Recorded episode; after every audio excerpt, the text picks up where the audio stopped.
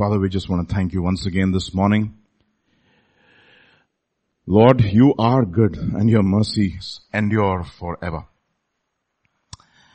Lord, even though for many of us it was been, it was a trying week, we thank you, Father, that Lord, you came through. And you are coming through. Thank you, Father, for being with us and Lord, through the week.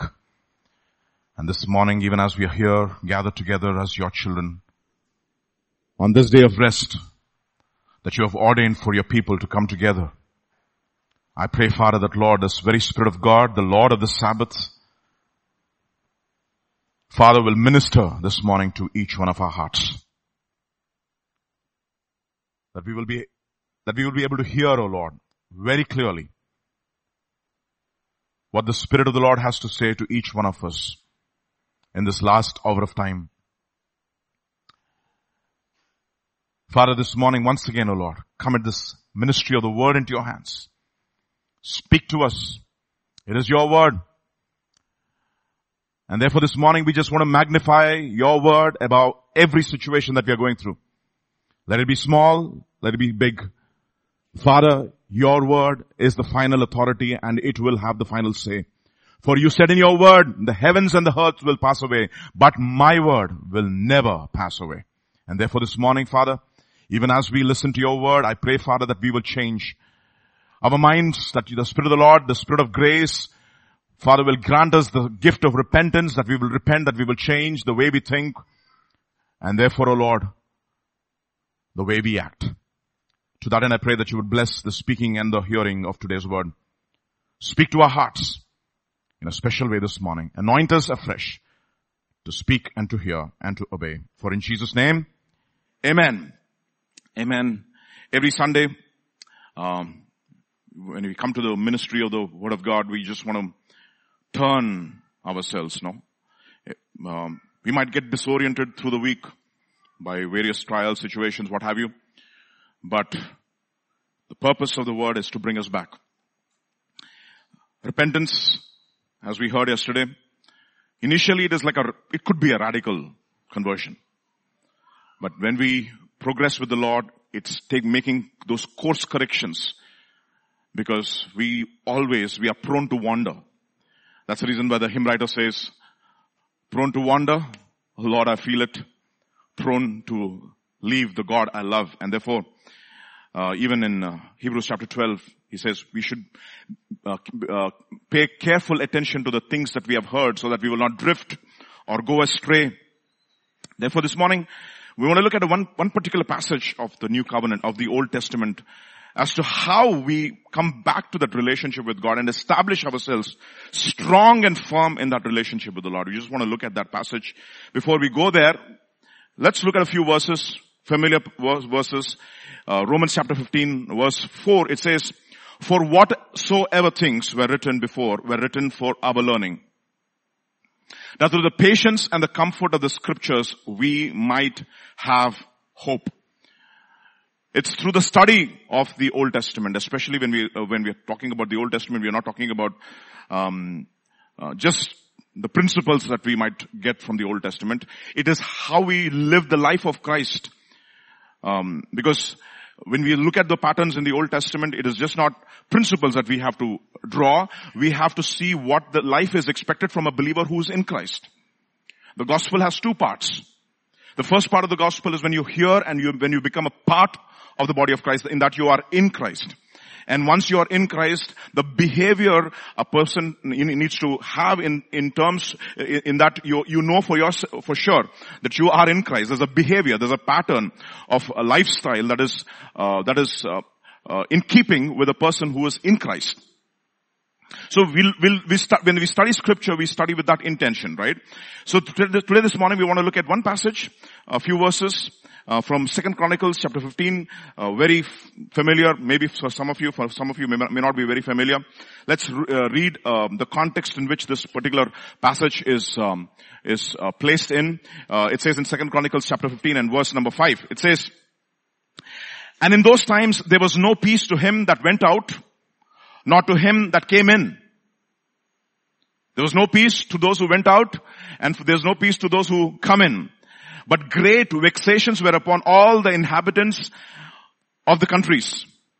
And nation was destroyed by nation and city of city, for God did vex them all with adversity. There was a, there was a turmoil, there was a play, there, there was a, there's an environment of unrest, Nation, of course, uh, when you look at this particular word nation, uh, you have a parallel in the uh, Gospel according to Matthew chapter 24. This is what it says in the Gospel according to Matthew chapter 24 and verse number 4 onwards it says, And Jesus answered and said to them, Take heed that no one deceives you for many will come in my name saying, I am the Christ and will deceive many. And you will hear of wars and rumors of wars. See that you are not troubled for all these things must come to pass and the end is not yet. And it says, for nation will rise against nation and kingdom against kingdom and there will be famines, pestilences and earthquakes in various, various places. All these are the beginning of sorrows. The word for nation, of course, um, is uh, ethnos, from which we get the word ethnic group. Um, of course, we're just not talking about the gender. I mean, it's not talking about the DNA. We are also talking about a lot of groups these days. Mm, uh, LGBTQ hyphen, etc. Okay, uh, we'll come to that uh, in a while. Nation rising against nation. Ethnic group against ethnic, ethnic group. Everybody fighting for rights. And why, why is this turmoil happening? Because God is allowing it. There's a tremendous vexation of the spirit. And why does God, why is God vexing and frustrating the plans of people so that in the hope that perhaps they might search Him, they search for Him. You see, that's the reason why he says in, uh, uh, in the gospel according to, I mean sorry, in the Acts of the Apostles, Paul, Paul says, God has uh, uh, designed the, the, the boundaries of the nation so that perhaps that they might seek God even though are, he is not very far away from them. And why does God allow these situations to come into, come into our lives? One of the things that he does it so that our focus will not be on this world, when we look at all the things that are, that is going around, especially we as believers, as pastor was saying, as praying, as, uh, as he was praying, he said, did not, Jesus did not come to die for our dreams, but for our souls. Okay. We have so many dreams, no? Dreams of making a career or building what have you, could, whatever those dreams are. I'm not saying that those dreams are per se necessarily wrong, but that is not the reason why Jesus came. The purpose of, of Jesus coming was that we get to know Him and we also get to know the purpose for which He has created us. These two things are very important. Why God saved us and we also have to know as to why He saved us. So what does God do? Uh, once he saves us and uh, a lot of us, especially, I mean, we have our own testimony. Once I was saved, I said, thank you Jesus for saving me. I got baptized and said, great. Now for my life now. I want to live my life. I want to build my dreams and I want to do whatever it is. And through the process, I want to serve you also. I want all this and I also want to have heaven. But you know, God has a different purpose for each one of us, especially uh, for all of us, especially when you, when you come to this church, we keep on reiterating that. And if God has a purpose for you, He will vex and frustrate your plans. Okay, take this. It is a done deal. If He has a purpose for your life and you are trying to disobey Him, He will come hard after you. You can run away from His presence and you can sleep down there down deep down in, uh, in uh, and, and you can have the sleep of the guy who's got this guilty conscience trying to shut off all the voices of the call of God over his life. But God is going to raise up a storm and get your attention. Okay. He might even kill you. Okay. Alright? So, get, I mean, these are, these are serious things. These are life and death. Okay. See, one of the things I have realized, I don't want to play with this. The purposes of God is life and death. I just do not want to play with my eternity. The more I've studied the word, the more I minister, the more I become a part of the church. One of the things I've realized, I don't want to play God. I don't want to play, I mean, I don't want to play God in my life. I don't want to play church. This is life and death. Lord, what is your purpose? Let me finish it. Okay.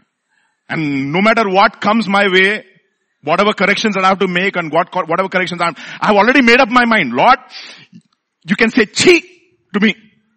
But I'll still serve you. I've got my mind made up. You see, and all of us have to make a decision right now. Come whatever may, Lord, I'm serving you. Because this is life and death. So, frustration, I mean, God was frustrating the plans of people. And this is, this happened uh, during that time. And look at what it says in 2 Corinthians chapter 15, uh, verse 5. He frustrated, vexed the people. Right? And then verse 3 also talks about why there's a frustration going on in the world. Second Corinthians chapter 15 verse 3. Now for a long season, Israel, and who is Israel? The people of God. That is a type of the church. They had not been with the true God. It is not that they don't, they did not have a God. They had a God, but it was not the true God. Okay? They did not have the true God. They did not have the knowledge of God. They did not have a teaching priest and they did not have the law. You see? For a long time. Why was this tremendous vexation in the world? Why is there so many frustrations that is going on in the world? The purpose, the reason is the, the, the, the, the, solution to the entire problem is not the world. The solution to the entire problem is the church. The church is supposed to be the salt of the world and uh, the light, the light of the world and the salt of the earth. Right? And it says for a long season, people of God, the people who had a covenant relationship with God, the people who had this, this, this law that God gave him, the, the God said, I'm, I, I have made you, made unto, unto myself a kingdom of priests and a holy nation that through you, that the law of God should go through the, all the nations of the world and they failed. And it says, for a long season, long season, Israel was without the true God and without a teaching priest and without a law. Well, this was my testimony too for a long season. I was worshipping my God. I was no, I did not, did not have a teaching priest. I mean, I had teaching. I was going, I was going to the internet and listening to a lot of other people and I was very satisfied that I'm listening to the word, but that is not the, that's not what he's talking about. And they were without law. Look at what it says in, we know this verse very well, Hosea chapter 4 verse 6. My people are destroyed. Why? Because of lack of knowledge. And then he says, because you have rejected knowledge, I also will reject you from being a priest unto me. There was no genuine desire to know God. See, once you know God, things will not be the same. It will change. And then it says, they didn't have, did not have the law. What is it? What does the law essentially do? We heard, if you were uh, following the, the, the prayers online, Pastor was talking about the restraining influence, right? The restrainer. The, the restrainer is not outside, the restrainer should be where? Inside of our heart. The law should be written inside of our heart. And that's the reason why it says in Proverbs chapter 29 verse 18, look at what it says, where there is no vision, the people perish, but he that keepeth the law, happy is he. But look at what the NIV says, where there is no revelation, people cast off all restraint. There is no restrainer. There is no restraining influence over their lives. And where is, where is there no restraining influence over their lives? It is in the church and not outside. And that kind of overflows into the into the community. That is the reason why in 2 Corinthians chapter 11, Paul says, for, but I fear lest somehow as a serpent deceived Eve by his craftiness, so your minds may be corrupted. I don't want your minds to be corrupted. I want you to know the true God. Okay. Come under the teaching of the word of God. Accountability. And come under the restraining influences of the Spirit of God. Where the Spirit is Lord, there is liberty. That is in, that is in the heart, right? And then, in this situation, something fantastic happens. I'm gonna, I'm gonna divide the message into two parts. The message and the response. Okay? First we need to understand the constituent elements of the message first.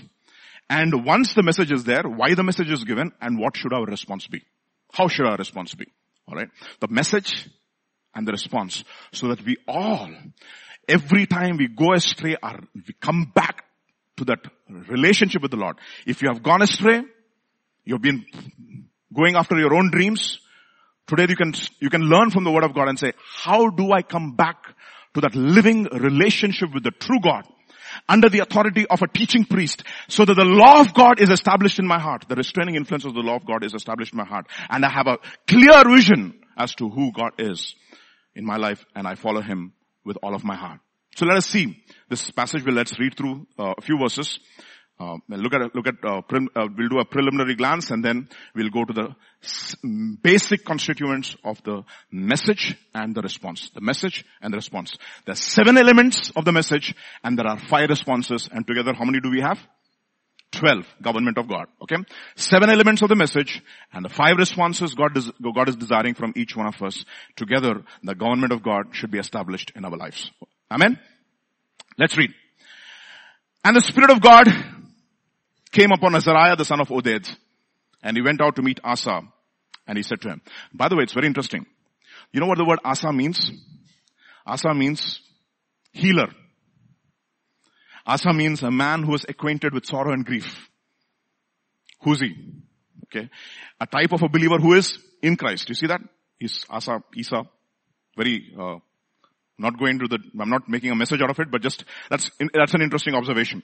The Spirit of God came upon Azariah, the son of Az, uh, Obed, or Oded. Uh, Azariah means God has helped me, and Oded means the restorer. Okay. So, so many words over there. And he, and he went out to meet Asa, and he said unto him, Hear me Asa, and all Judah, and Benjamin.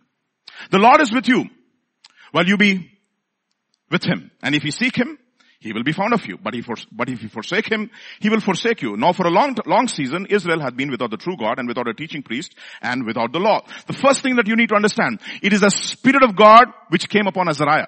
See, the messenger is irrelevant. Who's speaking? The messenger is what? Irrelevant. Who is speaking under the inspiration of the Holy Spirit? All scripture is what? Given by the inspiration of God. Right?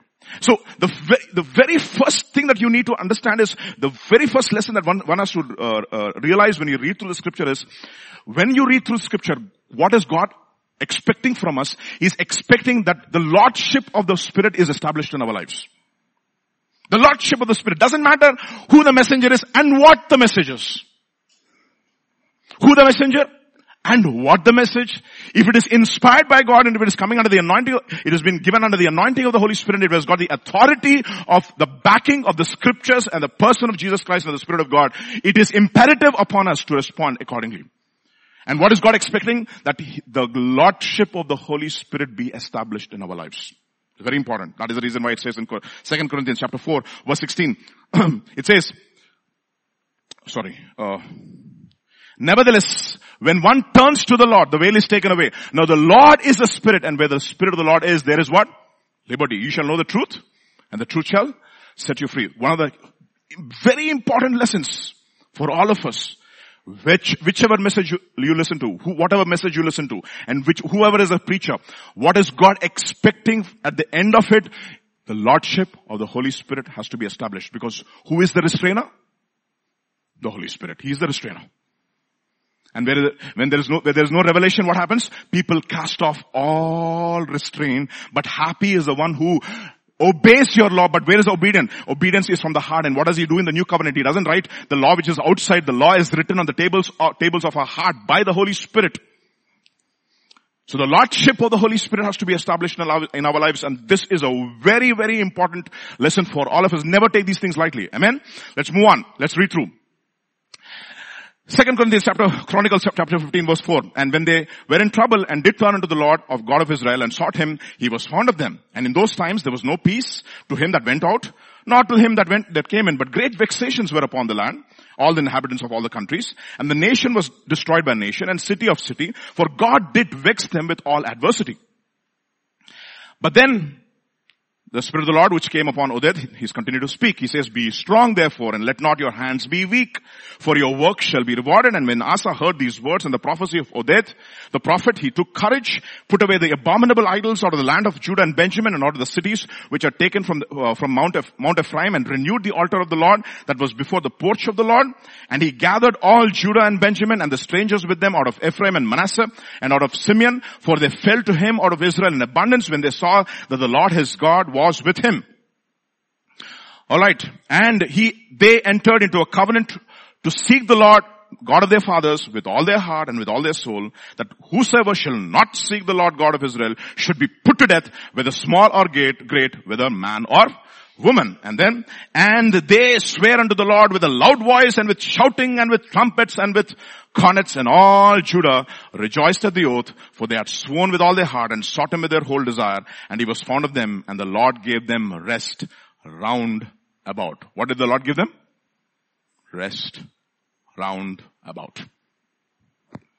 You know, this is one classic example as to how do you labor to enter into God's rest. Okay. so many things we are supposed to do. in order to ensure that we have rest roundabout, that we are in at rest. What is rest? That we, our relationship with God is absolutely perfect and our relationship with our brothers and sisters is absolutely clean. Okay. So as I said, two parts of the message. First the message and the response. So let us look at the constituent elements of the message that this man, under the inspiration of the Holy Spirit, we don't even know this prophet by the way. Okay. This guy comes and he goes. Some obscure figure. Alright. So he just comes and he goes. He's not like the major prophet Isaiah, Jeremiah. You know, it doesn't matter. God, there's a lesson here. Doesn't matter who the preacher is. We need to listen. Let's look at the message first. The message. First thing. Hear ye me, Asa and all Judah and Benjamin. That's the first part. Second part of the message. The Lord is with you if you are with Him. What is that? The Lord is with you if you are with Him. Third, if the Lord is with you, period gadu. Comma. Okay, you got, you got that, no? Third, if you seek Him, He will be fond of you.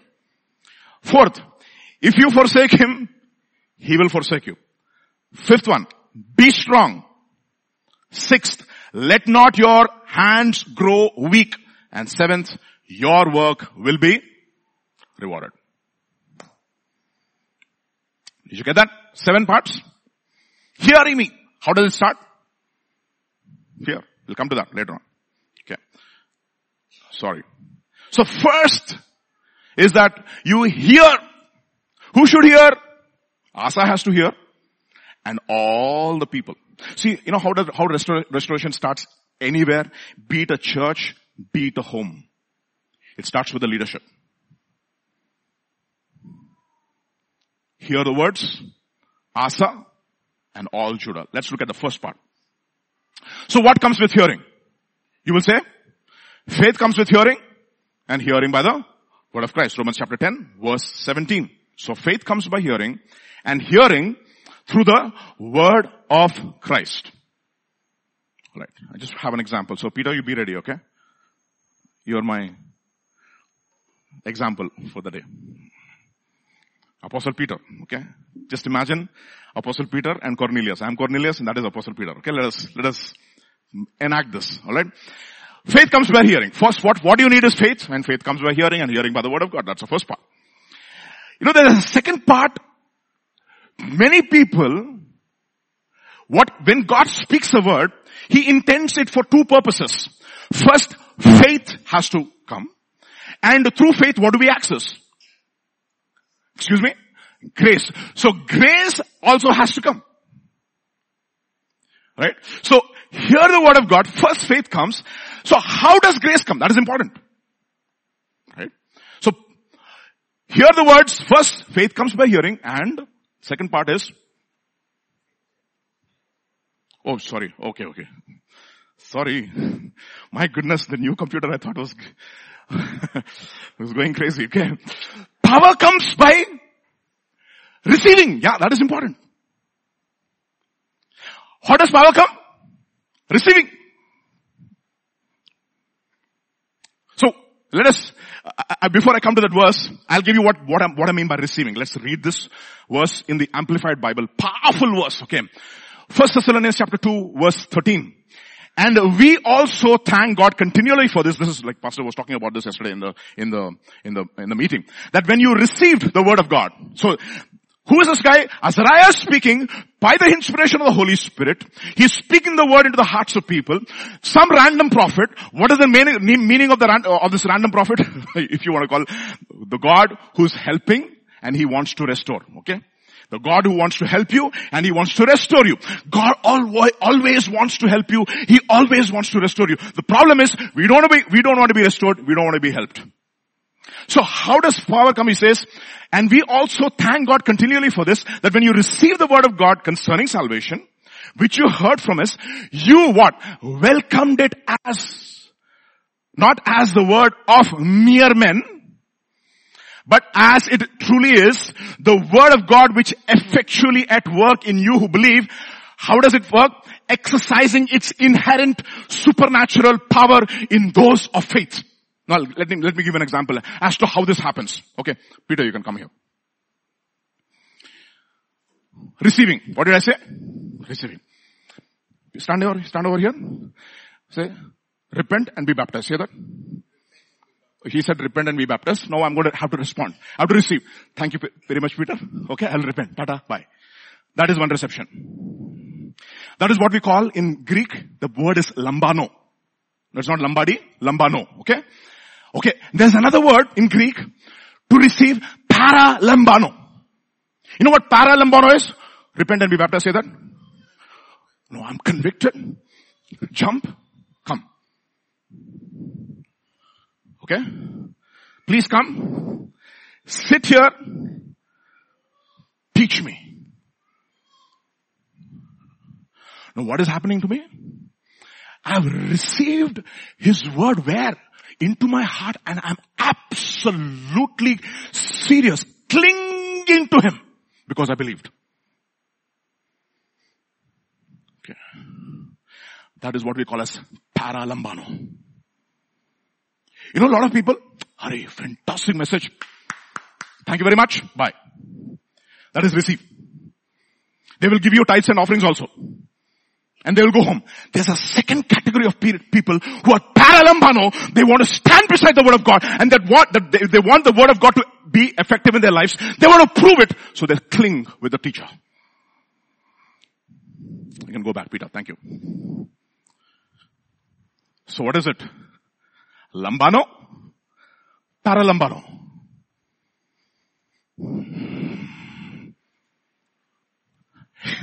you see, a lot of young people, tell you, know, there is already what we call as a filter. It's cancelling all these requirements from your mind. I know it very well. I can see your faces. Ah, you know, you receive the word, but you don't want paralambano. Lambano, enough. Paralambano, no, no, no, no, no, no. See, faith comes by hearing, but power comes by receiving. Look at one example. Acts chapter 17, verse 30. Pastor was talking about it yesterday. Truly these times of ignorance, God overlooked, but now commands all men everywhere to repent. Now, who are these people who asked him to preach? These people have no other work but to listen to something new all the time. Hurry. Today the message, same old message he is preaching. 2000 years back he was preaching the same thing. Today he is preaching the same thing. Those are those kinds of people. They have no other work but to criticize. What are they? They sit on the, on the, on the easy chair and they start rating the preacher. You know, it's like ratemyprofessors.com. You know, there are, there's a website called ratemypreachers.com. I'm sorry, it's not there, okay? okay. If there was one ratemypreachers.com, they will go to that ratemypreachers.com and then they will rate him also. Anonymously, of course, obviously, because they're scared. You see? They don't have, well, today some, in, in other words, every time they come to church, something new has to happen. They want to be entertained. You see? Look at what it says. Truly these times of ignorance God has overlooked. But now commands, what does he do? He does not, does not request. Huh? Repentance is what? A command, not a suggestion. as, as you know, no, God does not rule by popular opinion, but by decree. Commands all men, where? Everywhere, all men, everywhere to repent, because he has appointed a judge on which, on, on, on which he will, oh sorry, appointed a day on which he will judge the world in righteousness by the man whom he has ordained. He has given assurance of this to all by raising him from where? From the dead. You know what happens immediately? Look at the response. Sorry, where am I? Oh, it says, Am I, did I lose that? Sorry, sorry, sorry. Yeah, where it says, some followed. Remember, uh, sorry, excuse me. Some followed. Some said, we will hear it. Some other time, the third category of people, you know who? Who were the, those third, third category of people? They clung with Apostle Paul and they believed. They clung. Now question is, do you cling? Are we cling, are there clingers here in the house of God this morning?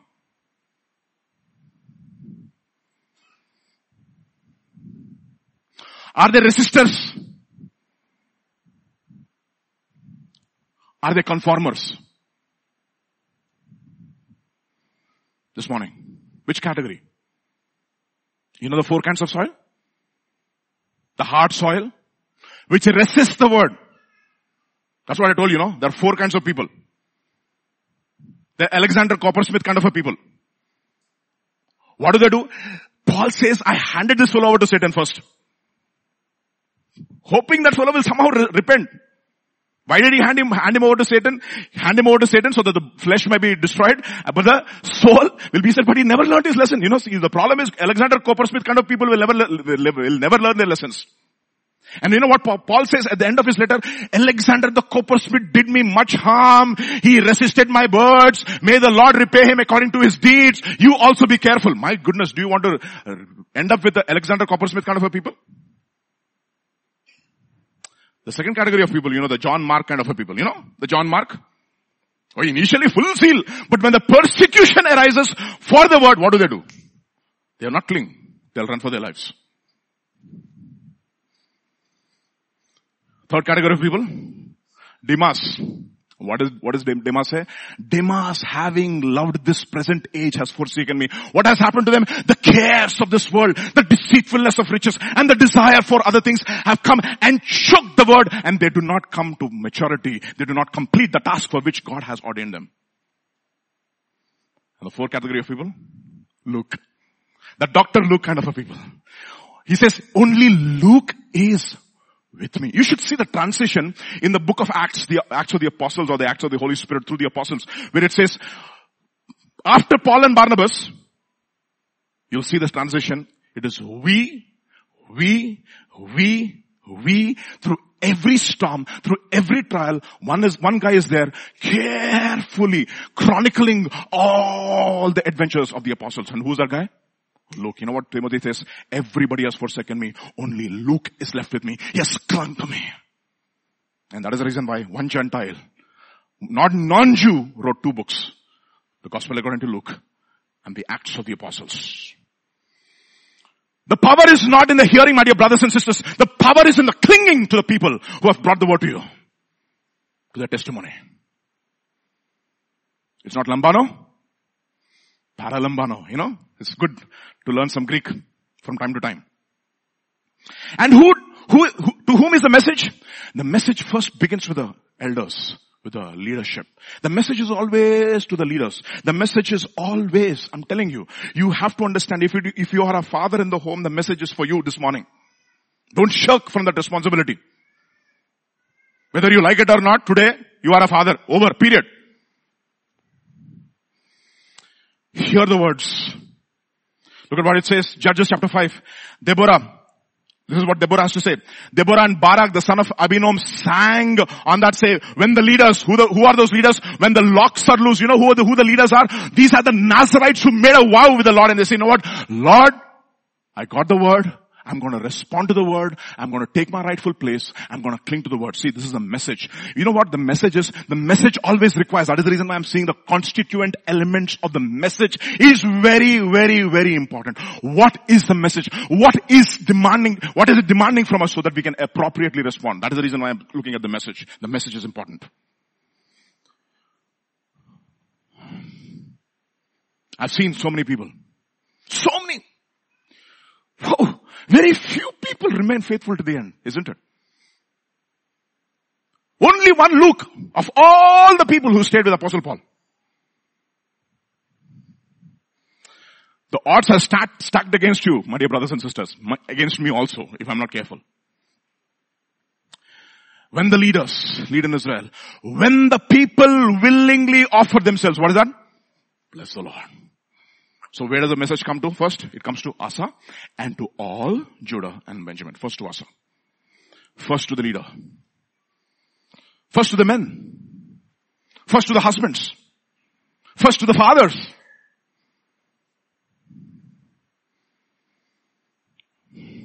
Let us not be lazy men and procrastinate obedience. It's a fashion of the, of the modern day. You know what it is? Procrastination. Second, first constitute, first part of the message, hear the word. Second, once you hear the word, be sure that the Lord is with you. What does it mean? What does it mean for the Lord is with you? Let us, let us look at a very important aspect from Jeremiah chapter 6 verse 16. No, actually, there are some verses which I'm sorry, I'm missing here. Oh Lord, have mercy. Where is that verse? Where Jehoshaphat was with the Lord. Alright. Alright. What is, what is uh, if you if you can actually turn with me to Second Chronicles chapter uh, seven sixteen, if I'm right, just give me a minute, please. I have to get that. I'm sorry, I lost it here. Second Chronicles chapter sixteen, uh, sixteen or seventeen, where Jehoshaphat, uh, sorry, 17, 17 if I'm right, seventeen and verse three. Look at what uh, somebody can read it loudly. Yes, Peter, you can read it loudly. And the Lord was with Jehoshaphat because he walked in the earlier ways of his father David. I wanted, so sorry, I missed it. It says, the Lord was with Jehoshaphat because he walked in the former ways of his father David. What did, where did he walk? He walked in the former ways, in the ancient ways of his father. Look at what it says in Jeremiah chapter 6 verse 16. Okay? Look at what it says. This is what the Lord says. Stand at the crossroads and look. Ask for the ancient paths. Ask where the good way is and walk in it and you will find rest for your souls. But you said we will not walk in it. There are ancient paths. Ancient paths. Why was the Lord with Jehoshaphat? He walked in the former ways of his father David. There are ancient paths. Look at one man of God. Look at, this is what he says. I think this is Chuck Swindoll's statement if I'm right. Or maybe he was quoting somebody else. Look at what it says. Methods are many. Principles are few. Methods always change. Principles never do. Methods are many. Principles are few. Methods may change, principles never do. You understand? Because ancient markings are changing. Look at what it says in Proverbs chapter 22 verse 28. Do not remove the ancient landmark which your fathers have set. There is landmarks, ancient paths, the age old God who will never change because it's got to do with His holiness and His character. Methods might change. The way God works through Moses is completely different with the way God works through Joshua. The way God works through Elijah is completely different with the way God works through Elisha. Methods may change, but one thing, principles will never. Principles will never change. So Genesis chapter 39 verse 2. It says, excuse me, one minute, yes.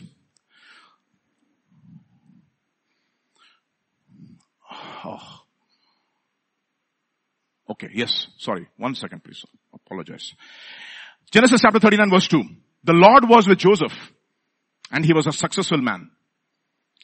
He was in the house of his master the Egyptian and his master saw that the Lord was with him and the Lord had made all he did prosper in his hand. Why? 39 verse 8 and 9. You look at the principle. But he refused. Why? Because there was an ancient marking. He didn't even know the law. Thou shalt not commit adultery. Thou shalt not look upon your neighbor's wife. Thou shalt not covet your neighbor's wife. Thou shalt not lust.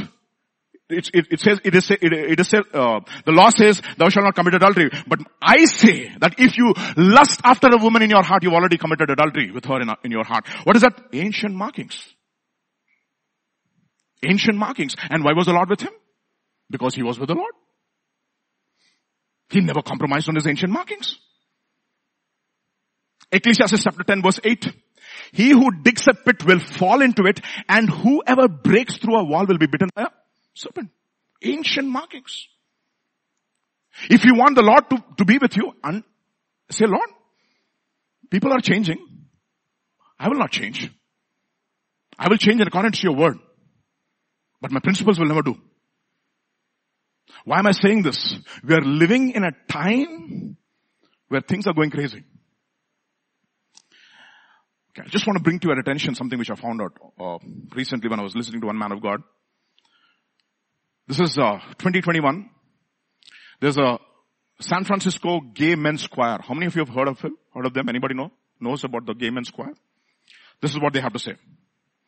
They sang a song the other day. They have a San Francisco Gay Men's Choir. Okay. If you go to San Francisco, don't go there. Alright. Look at what it says. This is what they sing. The lyrics. You think we are sinful? You fight against our rights? This is a song, okay? This is the lyrics of the song. You say we all lead lives you can't respect, but you're just frightened. You think that we'll corrupt your kids if our agenda goes unchecked. Funny. Just this once, you're correct. We'll convert your children. Happens bit by bit, quietly, subtly. And you can barely notice it. You can keep, you can keep them from the disco. Warn them about Trans, San Francisco. Okay. Prasa Mali Mohanki. Okay. Keeping them from the disco. Warn them about San Francisco. Make them wear pleated pants. We don't care. We'll convert your children. We'll make them tolerant and fair. 2021 Gay Men's Choir from, of San Francisco.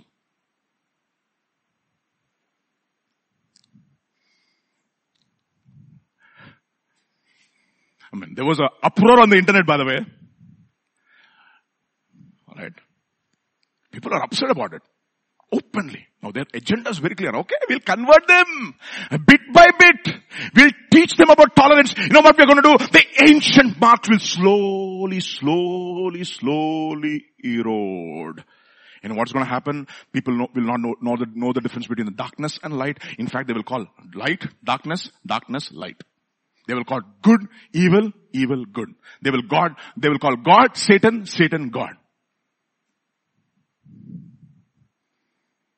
The ancient paths. You can keep them from the disco. Warn them about San Francisco. By the way, I went that, to that place, San Francisco.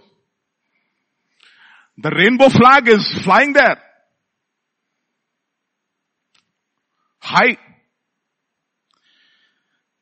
See, become, people have become eh, very tolerant, tolerant, tolerant. You know, there's this one uh, church in, I don't want to name the name of the church, know. Uh, it's in Montreal, okay, Montreal church, okay. The fundamentalist church, the reason why I like the church is this, no? Montreal is one of the places where everything is happening. Nobody says anything. Enjoy life, okay? You can be whatever you want and you're accepted in the midst of that absolute debauchery, if you will, there is one church, you know what they say? One thing we will do. Our land, our forefathers have taught us something very important. Stick to the KJV Bible. So we will stick to the KJV Bible. Because they're eroding every other translation is not a translation, it is an abomination. They're eroding the ancient marks. We will stick to the KJV Bible only. And the second thing, we will refuse to sing any modern songs. We will stick to the age old hymns.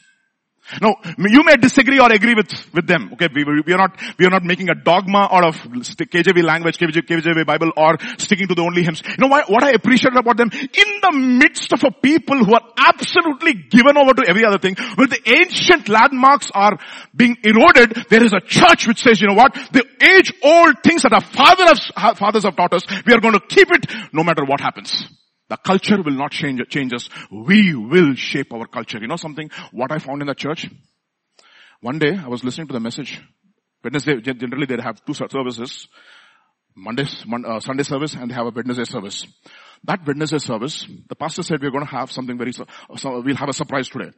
Seven young people are going to share the word today. Young people, I'm telling you, they are in the 17s or 18s or 19s, okay? 17s or 18s or 19s. And the pastor said, I'm giving you each of you seven minutes to preach. Seven minutes to preach and I have the clock.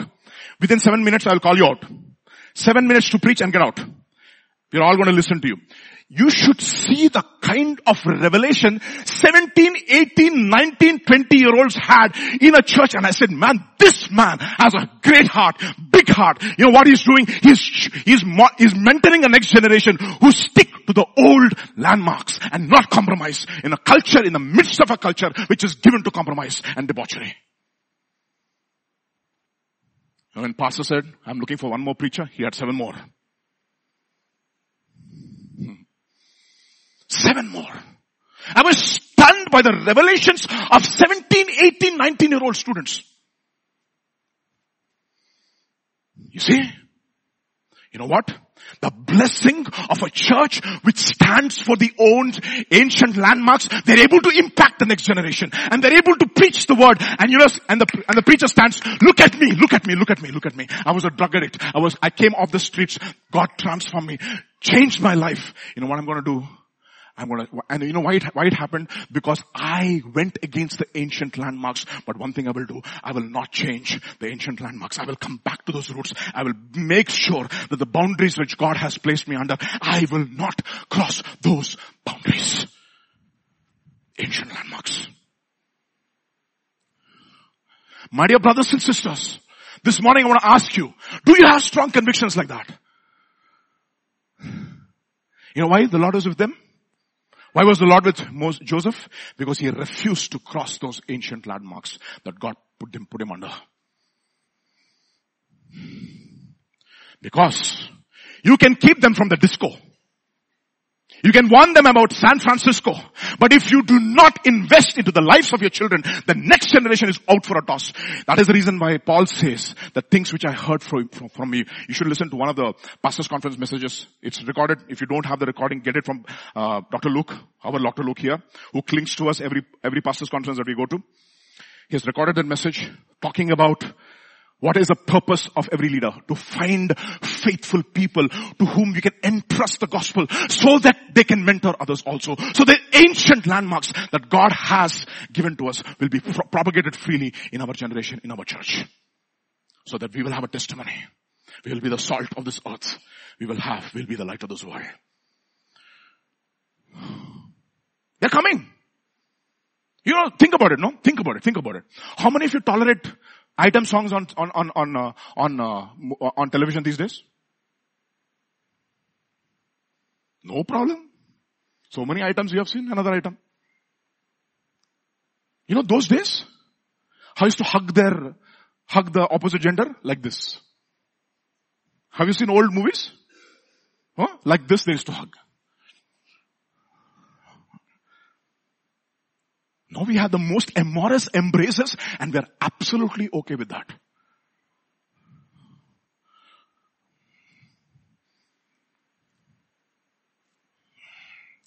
And when they used to come together and kiss, then two flowers used to come like that. Now, lip lock. Where? In Indian cinema.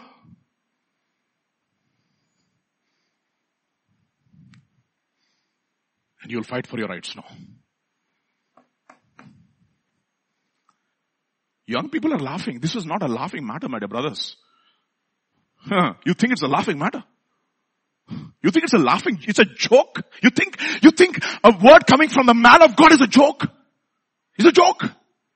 Now that is the reason why our, my, our lives are messed up. You know why? Because it's a joke. It's actually an entertainment for us. We just want to listen to a word. Are fantastic. We want to ease our conscience saying that, you know, today I heard an anointed, an anointed word. I have done my, my work today no requirement over my life. It is lambano and not paralambano.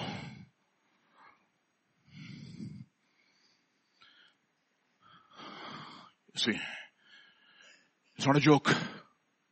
That is the reason why, you know what? I love to hear young people now. you know what? I want to learn from everybody. That day I learned seven incredible truths from young people. And I was, I was amazed at the revelation that God gave them. And I said, man, pastor, your church may have 255 subscribers on the internet, but I'll tell you, yours is a successful church because you have mentored another generation which sticks to the age-old convictions that our forefathers have stuck to. My dear brothers and sisters, ask God today, Lord, whatever I've heard from this pulpit, whatever I've heard, I'm to cling to it because in clinging to it is power. and nothing else. I'll have the assurance that who's with me? The Lord is with me. Be sure that the Lord is with you. Second, when will the Lord be with you? I think we will have only the time for the message. We will look at the response later on. Okay, First, let's look at the constituent message. Let us get totally convicted and let us have a real heavy heart. Go back home. Let's come back later on for the response. Genesis chapter 39, verse 21. But the Lord was with Joseph and showed him mercy. And he gave him favor in the sight of the keeper of the prison the keeper of the prison committed to Joseph's hand all the prisoners who were in prison. Whatever they did, it was his, it was his doing. The keeper of the prisoner did not look into anything that was under Joseph's authority because, everybody say that now? Because, loudly Baba, the Lord was with him. Why was the Lord with him? You know why the Lord was with him? Because he was not lazy. Wherever he went, he was hardworking. Oh, I'm in the prison now, depressed, oppressed, and you will sit there and whine for the rest of your life. Self-pity. That's the reason why I like the dialogue from Shawshank Redemption. Get busy living or get busy dying.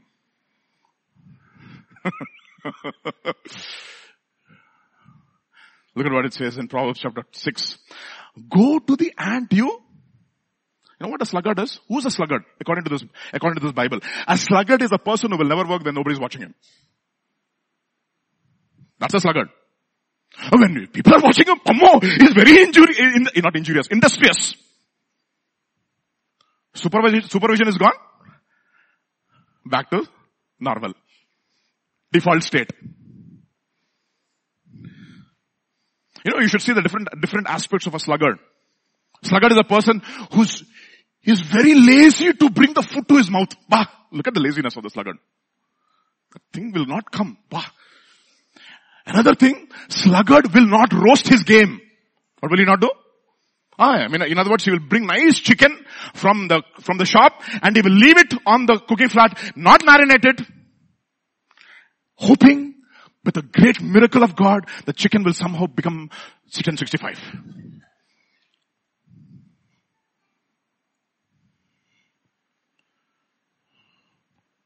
Let me tell you something. Most of you are like that. You know what the, what the pastor does every Sunday? He hunts his game and he brings you. What are you supposed to do? Tandoori chicken out of it. What do you do? Lazy. Thank you, Pastor, for so fantastic revelation. You will never become a Berean. Go back to the Word of God and search the scriptures. How long? Yes. How long did they search the scriptures? Daily. Daily.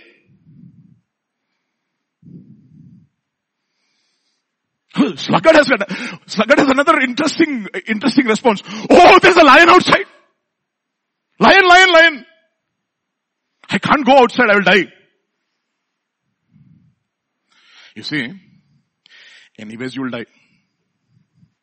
Okay, that is imperative. You want to die with sores because of immobility in your body and cancer? Or you want to do something. Die going into the enemy's camp. That's exactly what the lepers did. You know what the lepers did? Lepers, who? Lepers. Lepers had said, no, no, no. If we stay here, we will die. If we go into the uh, camp of Israel, we will die. The only chances of 50-50% survival if you, if you go into the enemy's territory and fight. So where do they go? Lion. Ask, ask ourselves this morning this question. Do, can we have intense hard work when nobody's watching us? Is that our lifestyle?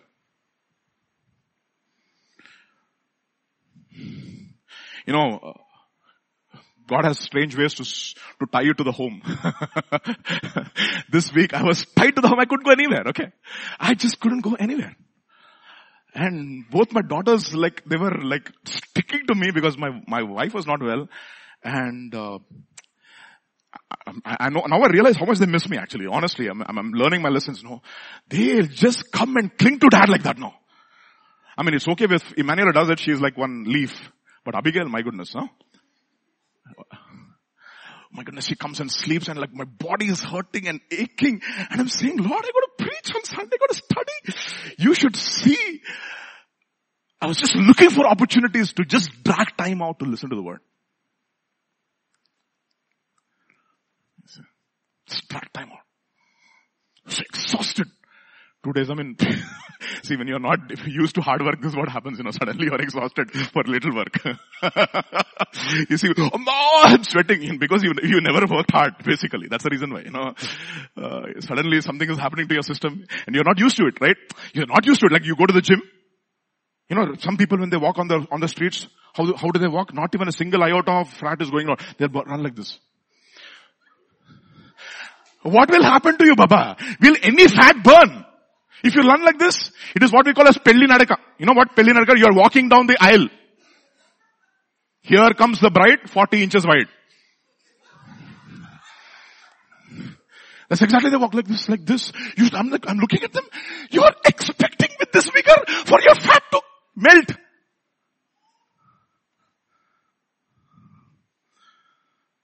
They run like brides.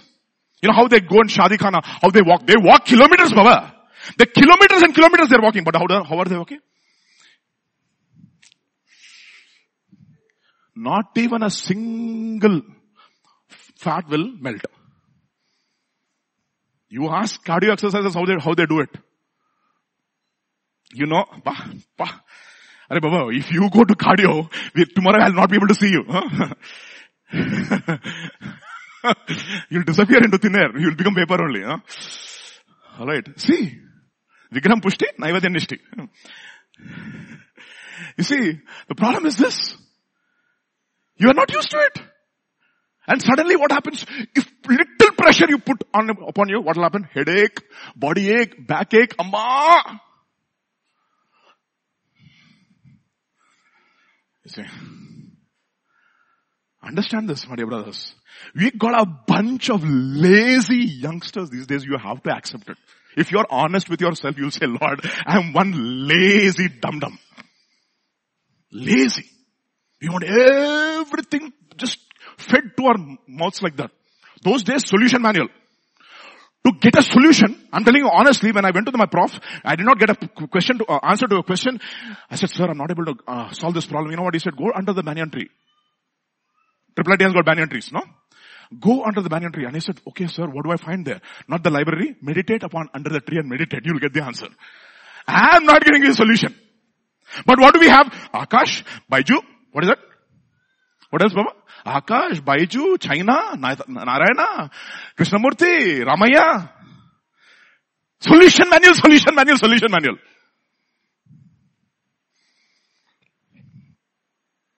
Even to play chess, we have the, ch- we have the chess engine now. We will memorize moves and we'll go to the match.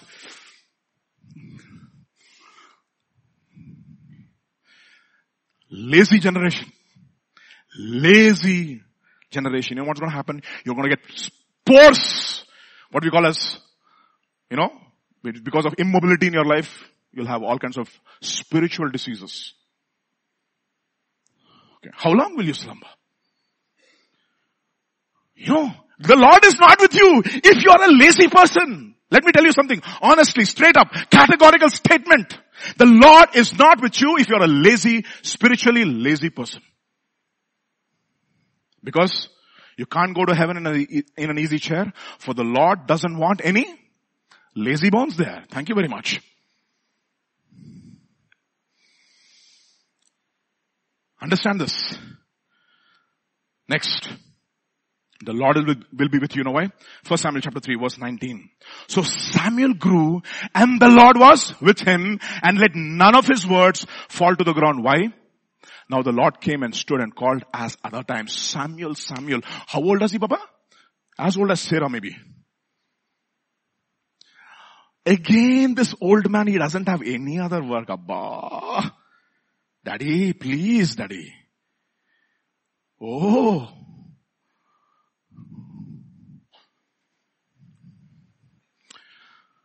Be sure the Lord is with you.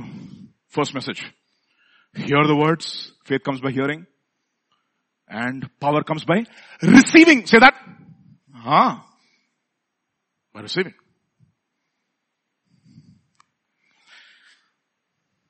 Be sure that the Lord is with you. Because the ancient landmarks are dwindling. And the Lord is looking for people who will take those uncompromising stands and they will say, you know what? I will burn if I have to burn, but I am not going to bow down to your image. Period. Over. It's done. I've already settled that question in my mind. So that even if the pressure comes, you know those convictions and those convictions, you know what they'll do? They'll put the fear of God in your heart. So even if you fall, you'll come back. But you don't have convictions. If the light in you in dark, is darkness, how great the darkness. Third, if you seek Him, He will be found of you. Meaning what? Be an earnest seeker after God. The third part of the message. If you want to have your relationship restored with God, restored and running, it is not just one day. It's just not one day. You want that relationship to be restored and running. Everybody say that. Restored and running. Say that. And running. Be honest. Be an earnest seeker of God. Hebrews chapter 11 verse 6. You know this verse very well, right? What does it say? But without faith it is impossible to please Him for he who comes to the, comes to God must believe that He is and that He is a rewarder of all those who what? Oh. Huh. Superficially seek Him? Not diligently seek Him. How many diligent seekers this morning in the house of the Lord? In other words, until they get the solution, they will not get up from their, from their seats. That is the reason why the Lord is not looking for intelligence. He's looking for, say that everybody. He's looking for diligence. I mean, who cares about your, your, your, your, your intelligence or lack thereof? Because intelligent people in the world are dime a dozen. What is that? A dime a dozen.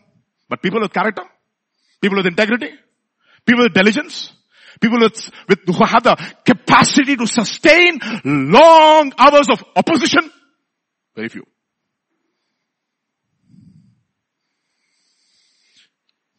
Very few. You see, the message is very important for us as a church because we heard much. To whom much is given, much is required. Isaiah chapter 55 verse 6 because there's a time you know, there's a time. Remember there's a time? We looked at this verse in the previous contexts. Isaiah chapter 55 verse 6 onwards. Seek the Lord while he may be found. Call upon, call upon him while he is near. After that, after you can cry out to him, he will never even answer. He will not even see your face because when I called you, you did not answer. And now you're expecting me to answer you when you, when you me? See, God knows how many of you are serious. Honestly, He looks into my heart. He knows how serious I am about God. Very, you can't fool God. You can fool yourself, you can fool your pastor, you can fool your wife, you can fool your congregation, but you can't fool God. You can't fool Him. See, the seriousness with which you see God cannot be hidden. I, I know it. See, I, I've seen in my walk with the Lord, I've seen very, very, very few people are serious. Very few people. A lot of people are therapy Christians. What Christians? Therapy. Hold me close Christians. You know what? A lot of people say, Lord, I want to stay with you and cling to you Christians. Very few. Very few.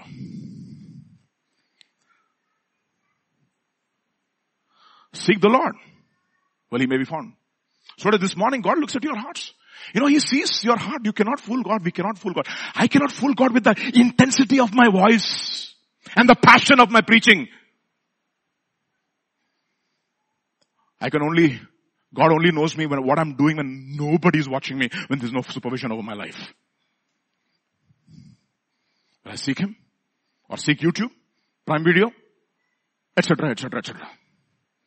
And the dozen other, there is no dearth for cheap entertainment these days, no? Z, Z will bring the prices down. Netflix will bring the prices down. Oh, what's that, what is that act, uh, fiber will say, if you subscribe to this, Netflix free, Prime Video free, everything free.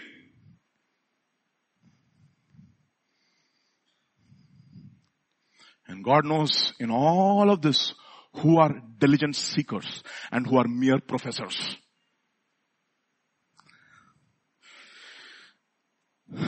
Seek the Lord. Become an earnest seeker.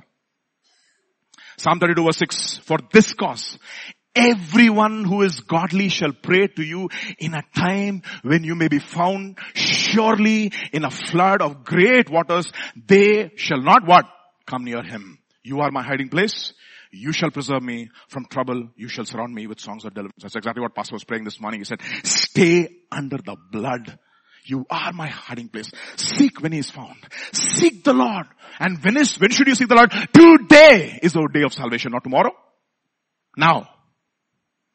You make a decision today now. And say, Lord, I want to become an earnest seeker. I want to seek you in your word. I want to seek you in fellowship. I want to seek you in worship. I want to seek you in prayer. I want to seek you in praise. Every aspect of my life, I want to seek you. Even through the, through the work that you ordained for me, I want to seek you. That's exactly how many scientists were believers. You know why? What, what they were doing? They were seeking God's ways through science. That is the reason why Newton wrote Principia Mathematica. That is only the one work you know. He wrote so much about God. And compared to the amount of literature about God and his literature in, in science, very less. Seeker. Become an earnest seeker. So first thing, hear his words. Second thing, be sure that the Lord is with you. Third thing, become, become an earnest, earnest seeker. And then look at what it says in Matthew chapter 13 verse 15, 45. That is the reason why you should be, you should be willing to pay the price. You should be willing to pay the price 45, 13, 45 and 46. Again, the kingdom of heaven is like a merchant seeking beautiful pearls who when he had found one pearl of great price went and sold all that he had and what did he do? He bought it, meaning what? You are worth it. He was seeking and seeking and he found him and he said, Lord, you know what? I am giving my life for the seeking of God. That is the reason why he says, seek seeking when, when, when, when, when? First. Everybody say first?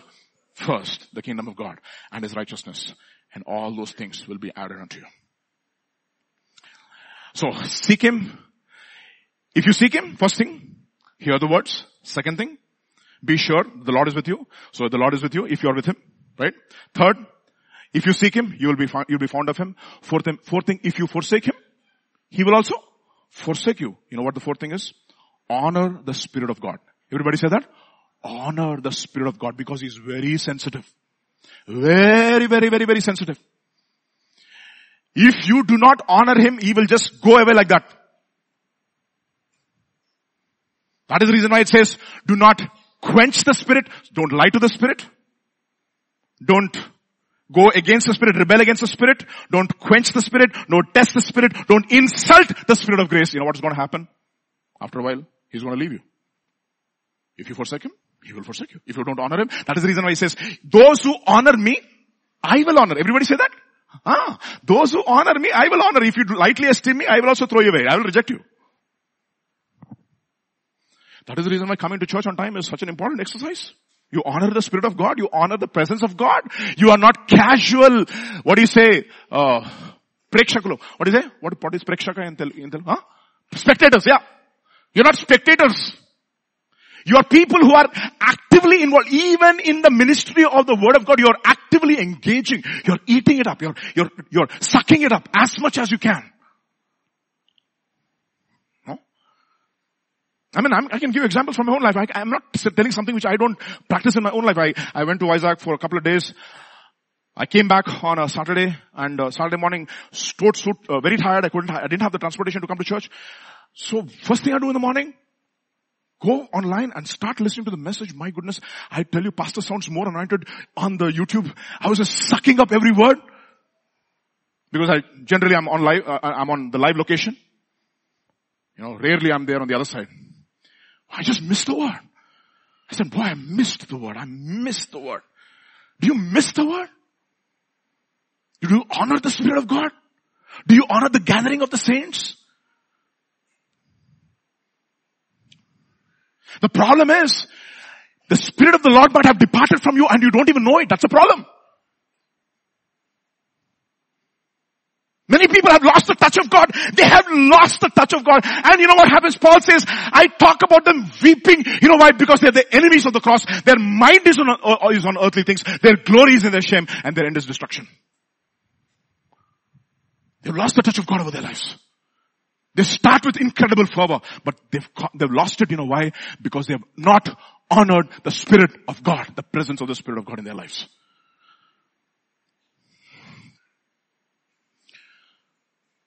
First Samuel chapter 16 verse 14 to 15. But the Spirit of the Lord departed from Saul. And what happened? And it's distressing because you, you, cannot, there cannot be a vacuum. I told you, they can, they can never be a vacuum. Once the Spirit of the Lord departs from you, you have a distressing spirit coming into your life. And that messes you up. Because why? He did not honor God. He quenched the Spirit. He disobeyed the voice of God. You see? Honor the Spirit of God. Honor. Ultimately, if you do not honor the Spirit of God, when the Spirit of God, when the Spirit comes, what does He do? He, what? Convicts the world of sin, of righteousness, and of judgment. How will, how will there be conviction without the Spirit of God? And if there's no conviction, can there be repentance? Answer? No. No.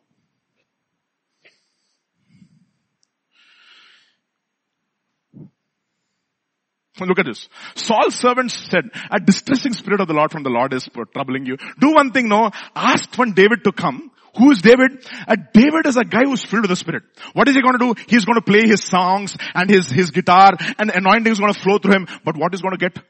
What, what is going, what is Paul going to get, Saul going to get? He's going to get nothing. He's going to get a temporary relief. They will, they'll come to the church on the Sunday morning. They will worship on Sunday morning. At least what, that's what I think that they're doing. They worship the Lord on Sunday morning. They feel good about themselves. They'll go back home to the same problems. Their lives haven't changed. Their decisions haven't changed. They, same, they waste the same amount of time. They waste the same amount of money. Their priorities have not changed. Nothing has touched in, has been touched in their lives.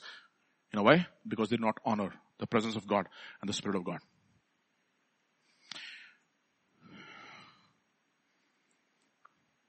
I know, I know how much of strength you have. We can know by how much we're able to say no to sin. Otherwise you can be used of God. But that's just a, just a gift. Chapter chapter 16. Then she lulled him to sleep on her knees. Called for a man. Had them shave off the seven locks of the head. Then she began to torment him. And she began to torment him and his strength left him. And she said, the Philistines are upon you, Samson. So he awoke from his sleep and said, I will go out as before at other times and shake myself free. But he did not know that the Lord has departed from him. You see. That's the problem. Suddenly the day of reckoning will come. Crisis will come and you, you'll know that you don't have strength to face the crisis in your life. You see one viral fever, everybody saying, oh, yo, viral fever. Huh. Those people there in the church in China, they're getting persecuted left, right and center. That's the reason why we don't want to read the early morning devotion. You know why? Yes. Baba, once more, please, just leave us alone, pastor. Can you send me something nice, please? Something which will comfort me. No comfort. Do you get comfort when you read the morning devotion?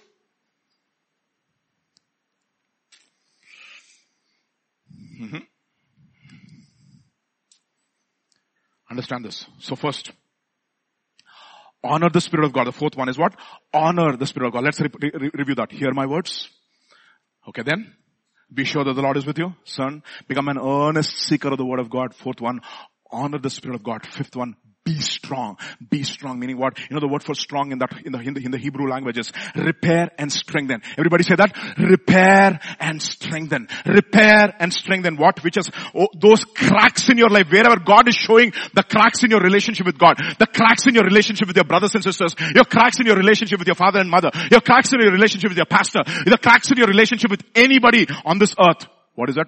Repair, strengthen. Repair, strengthen repair, strengthen. Cracks with your relationship with your, in your relationship with your wife. The most important. That's the most important. Whether you like it or not, you are stuck the moment you put the ring. It's over. You know what you said? I forsook all others. I'm stuck with you for life. That's it. Over. Not going to change.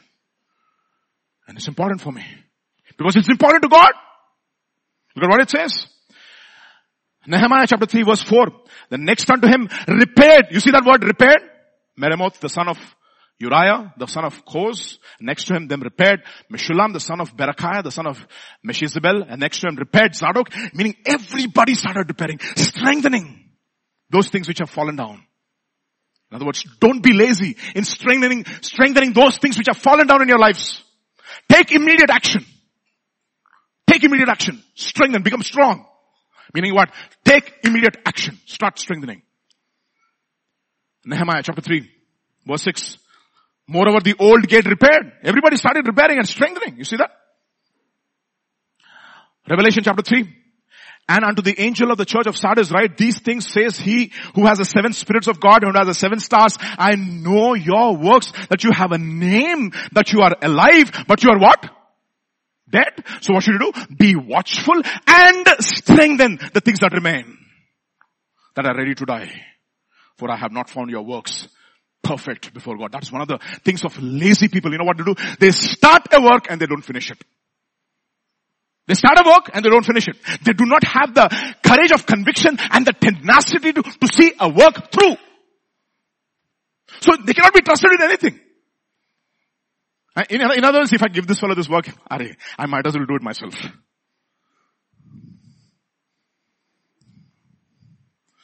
Repair and strengthen. Remember therefore how we have received and heard and hold fast and repent. If therefore thou shalt not watch, I will come as a thief and thou shalt not know what hour I have come upon you. Hmm. Proverbs chapter 30, look at what it says. I went by the field of the lazy man and by the vineyard of the man devoid of understanding. And there it was, all overgrown with thorns, its surface was covered with nettles, its stone wall was broken down. And then I looked at it when I saw it, I considered it well. I looked on it and received instruction. A little sleep, a little slumber, a little folding out of hands, and your poverty shall come like a prowler, and your need like an armed man. And suddenly the Philistines will be upon you, and you have no strength. You know why? Because you have not strengthened things, areas in your life. You know all your weak areas. Everybody knows what your weak areas are and say, Lord, strengthen me, Lord. I know these, see, if you do not work on relationship, everything is a relationship, you know. If you got, if you don't work on a relationship with your wife, thorns, thistles, everything will start off. And instead of loving each other, you'll poke each other. And you'll use science. What will you use? Instead of giving roses, you'll give apples. What did I say? You know why? Apples are also from the rose tree. Hmm. And what will happen? She will give you nice. Not that way, some other way.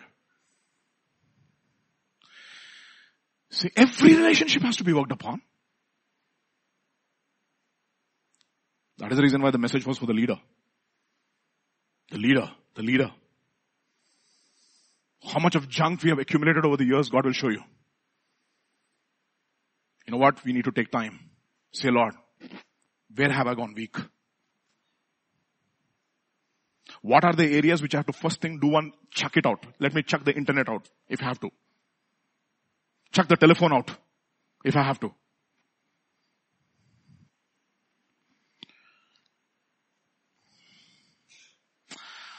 Repair and strengthen. Hebrews chapter 2. Therefore we must give more careful attention to the things that we have heard, lest we drift. You know what drifting is, right? The word for drift is very interesting. Going with the flow. That's what it means. what are we? Going with the flow. Wherever the world is going, you're also just going along with them. You don't have strength to resist.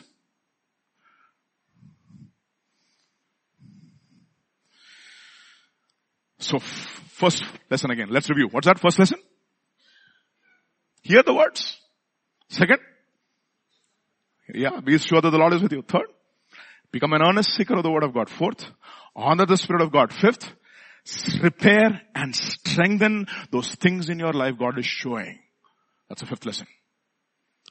Sixth lesson whenever you start repairing, expect opposition. Everybody say that? You know where will you get the opposition? From your flesh. The greatest fellow, greatest opposition is your fellow, this fellow. this fellow who does not want to reduce. Look at this nice putta. It's very nice, no Vijay. Look, you looks very handsome and good and cute. No!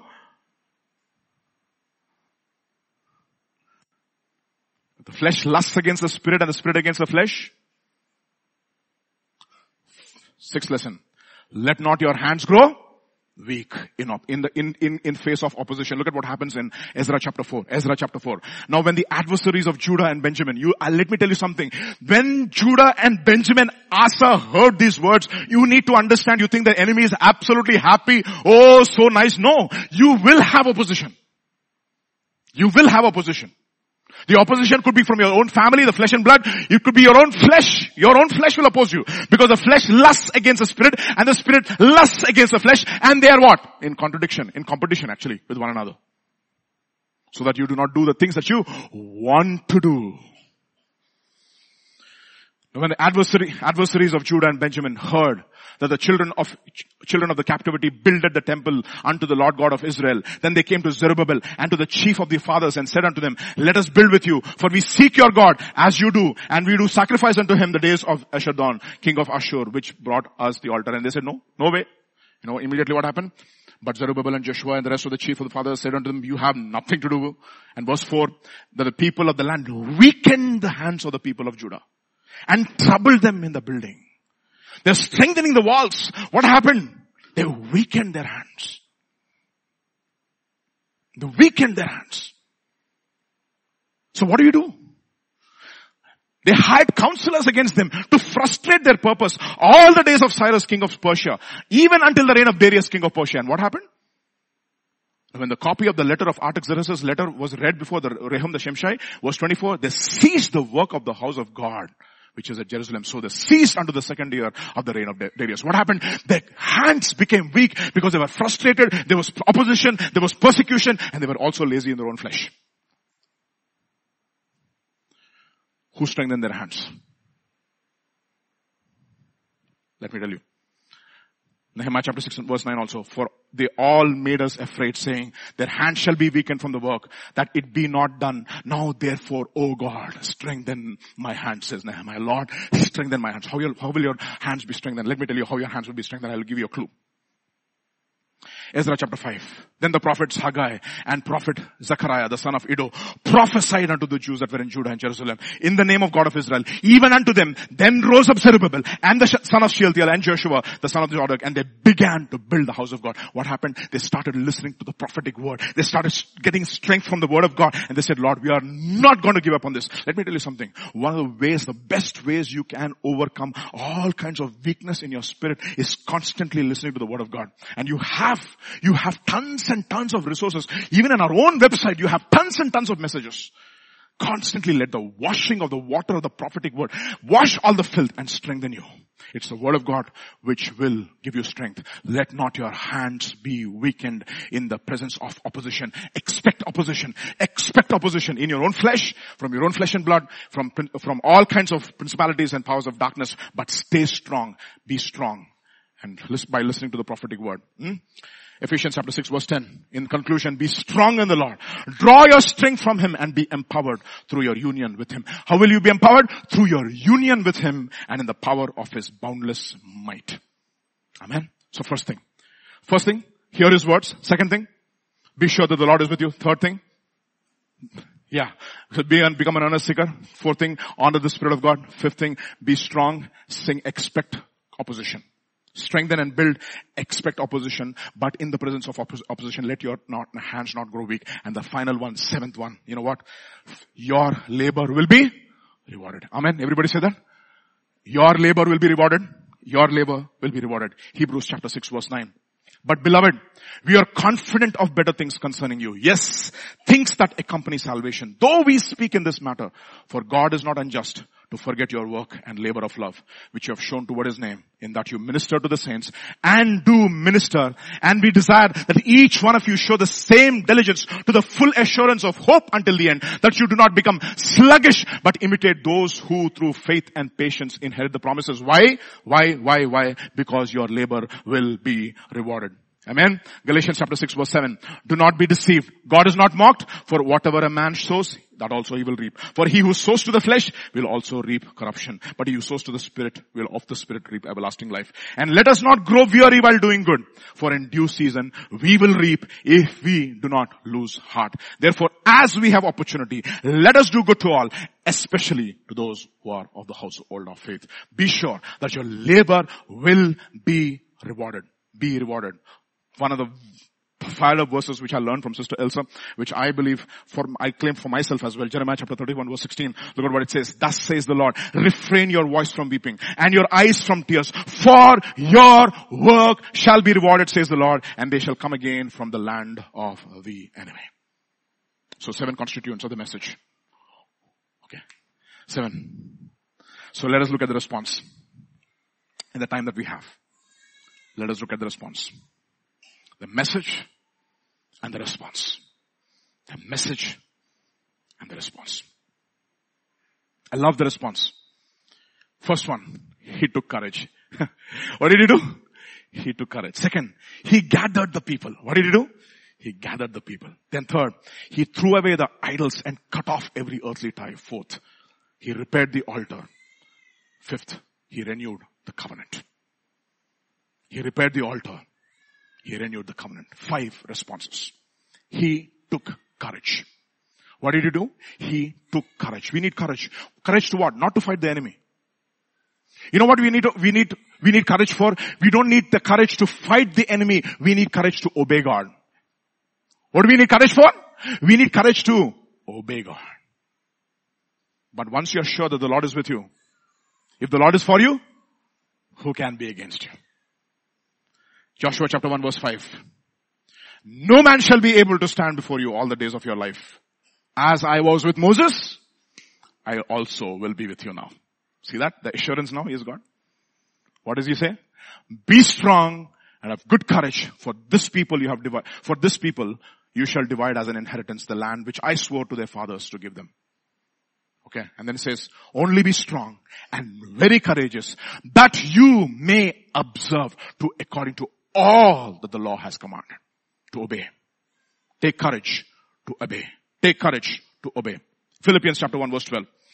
But I want you to know, brothers, that the things which have happened to me have actually turned out for the furtherance of the gospel, so that it has become evident to the whole place, palace guard and to all the rest that my, that my chains are in Christ. And most of the brethren in the Lord, having become confident by my chains, are much more bold to speak the word without fear. You know what? They are obeying in the midst of opposition because they know that the Lord is for them and not against them. They have the assurance. So, take courage. Second response. They gather together. What does it say? they gathered together. Second Chronicles chapter 15 verse 9. And he gathered all Judah and Benjamin and the strangers with them out of Ephraim and Manasseh and out of Simeon for they fell to him of Israel in abundance when they saw that the Lord was with him. What is happening over here? You see, when uh, uh, Solomon was, the reign of Solomon was over, we know the story. The northern tribe had ten, uh, ten tribes, the northern kingdom called Israel had ten tribes and the southern kingdom of Judah called had two tribes. You know what happened? There were a lot of believers in the northern kingdom which was going into apostasy. They said, you know what? We want to become a part of something in which God is so intimately involved. And they started coming and joining with, with who? Asa. You know what happens? The moment you start to seek God with all of your heart, God is going to bring people who have the same vision, who have the same heart, and He will add to your numbers. And you know what happen? You will increase in strength. Not just because you have numbers, because you have the people who share your vision and your burden. We see. That's the reason why it says the Lord added to the church every day those who are being saved. Every day. For they fell to him out of Israel in abundance when they saw that the Lord was with him. They gathered. I'll tell you something. Be a part of the church which is going somewhere. Which has a vision and a purpose. Gather there. Okay. Just don't finish your duty because you became a part, of, because you came on a Sunday morning to listen to a word. No. Become actively involved. Luke's Gospel chapter 11 verse 23. We know this verse very well. He who is not with me is what? Against me. And who does not gather with me, what does he do? Scatters abroad. You know what you should do? Pastor, I'm there, I'm there with you. The very first thing I told pastor once I came to the church, and I said, pastor, I'm there with you. You can count on me. Whatever you ask me to do, I will do. No questions asked. No questions.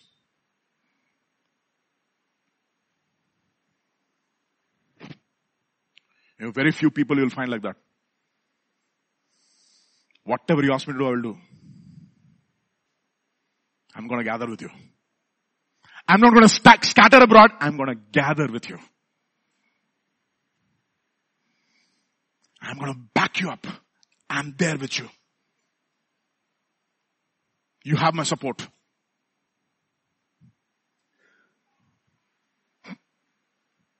Can we, do we have the audacity to say that? the boldness and the courage of conviction to back it up? No matter what? You know what we do? How do we say that, Pastor, I'm backing you up? I come to every meeting. Not when I'm in full-time ministry. I used to come to every meeting when I was in full-time work. Every meeting. Every meeting. I was doing a PhD. I was doing a full-time job. I was having a family. And I was there for every meeting in the church. You know why? Because I am gathering with my pastor. Simple. And if it offends you, I'm sorry. Shall I tell you something? Talent is dime a dozen. God is looking for character. I'm gathering. I'm not scattering. It's that doesn't mean that I'm going to become slack in my work for the sake of attending church. No. I'm not going to miss out on my testimony at work. No. But because I am faithful to God, God is going to help me to be faithful in my work. Because I seek the kingdom of God and His righteousness what? First!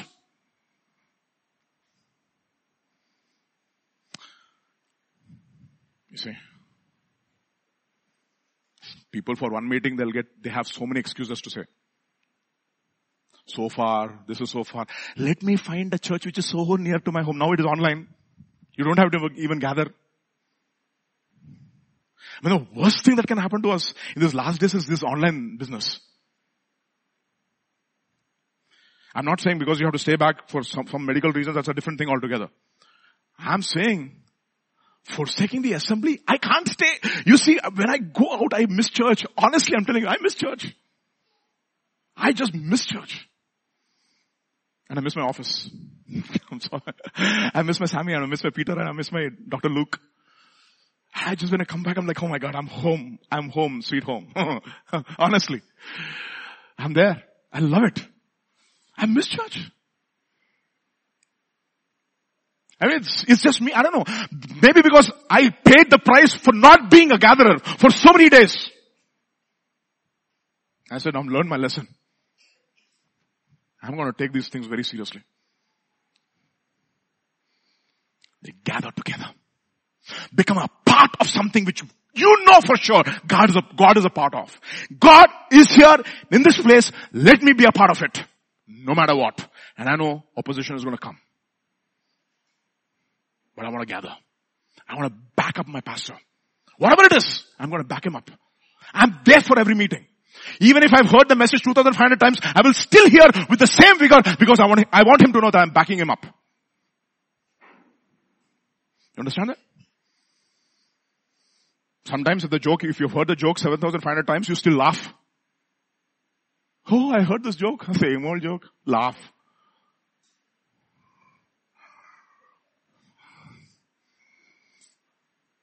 Okay. Back. This is what we call as active involvement. Don't become, you know what we call as, uh, what is it? Captive audience. You know what captive audience is?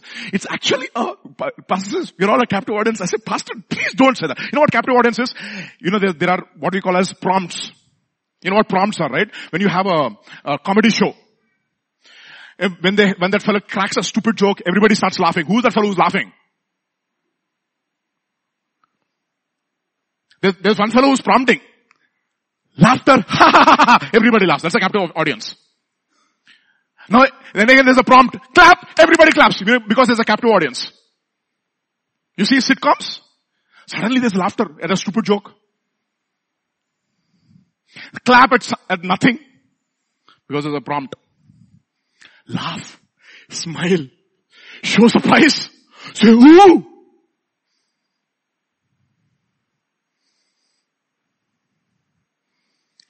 Gather together. Don't scatter. What says thou, children? Hmm? They gather together. Hebrews chapter 10 verse 23. It says, they gather together daily for the apostles' doctrine. Did they not? Let us hold fast the confession of our hope without wavering, for he who promised is faithful, and let us consider one another in order to stir up for love and good works, not forsaking the assembling of ourselves together, as in the manner of someone is, some is, but exhorting one another, and much more as you see that day approaching. So the next response is what? They gathered. Then for thirdly, they threw off all their idols. What did they do? They threw off all their idols. You know, I'll tell you what an idol is. They threw away their stubbornness. What is that? I don't know what stubbornness is. It's an urge. Peter, one more. Okay, once more. Okay. I'll tell you what an, what an urge is, okay? The word of God is coming. Just imagine that this is a lie. Okay, lie, lie, lie. Okay? This is the mind of Vijay Itakota and this is the word which is coming.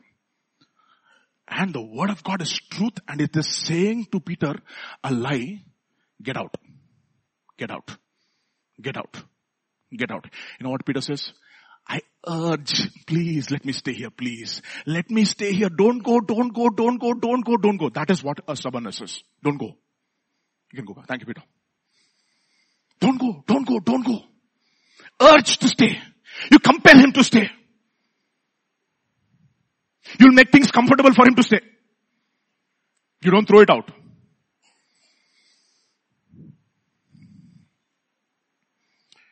Are you comfortable in dirt?